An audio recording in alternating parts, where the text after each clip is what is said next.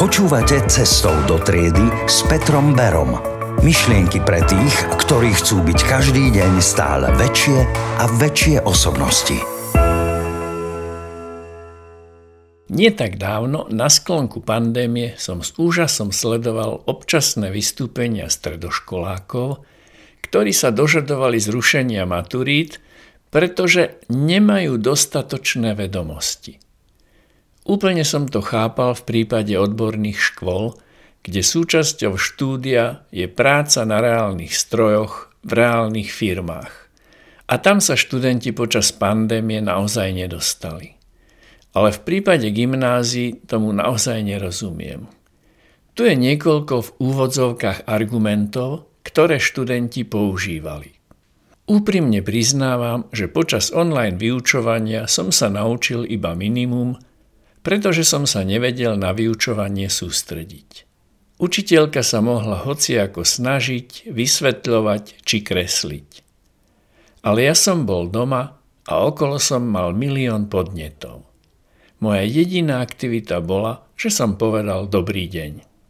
Alebo dostali sme do ruky veľkú moc. Moc vypnúť si mikrofón, hrať na to, že nám zlyhala technika – alebo si cez hodiny volať s kamarátmi. Viete, aké ťažké je nevyužiť to v takej situácii? Nebaviť sa s kamošmi, keď môžem? Zapájať sa do hodiny, aj keď absolútne nemusím? Áno, vieme.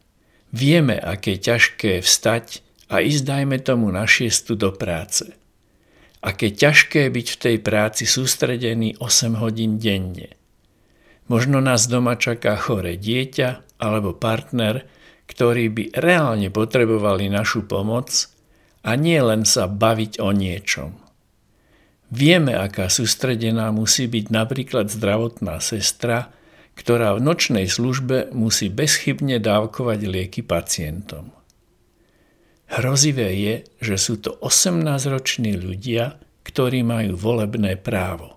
Predstavujem si, že niekto založí stranu s programom, že nikto nemusí pracovať, ak sa mu nechce. Celé dni sa môže radšej baviť s kamošmi, každá domácnosť dostane dennú dávku super vtipných videí, telefonovanie a vôbec akékoľvek používanie mobilov bude pre všetkých bezplatné. To bude volebný výsledok. Tak teda uvažujem, že by niekto mal deťom aj tým už dospelým deťom v školách povedať niečo o samostatnosti a zodpovednosti. Neznášam, keď z každého problému v spoločnosti obvinujú vzdelávací systém. Ale teraz sa mi zdá, že rodičia to neurobili, tak asi to zase zostane na škole. Cestou do triedy.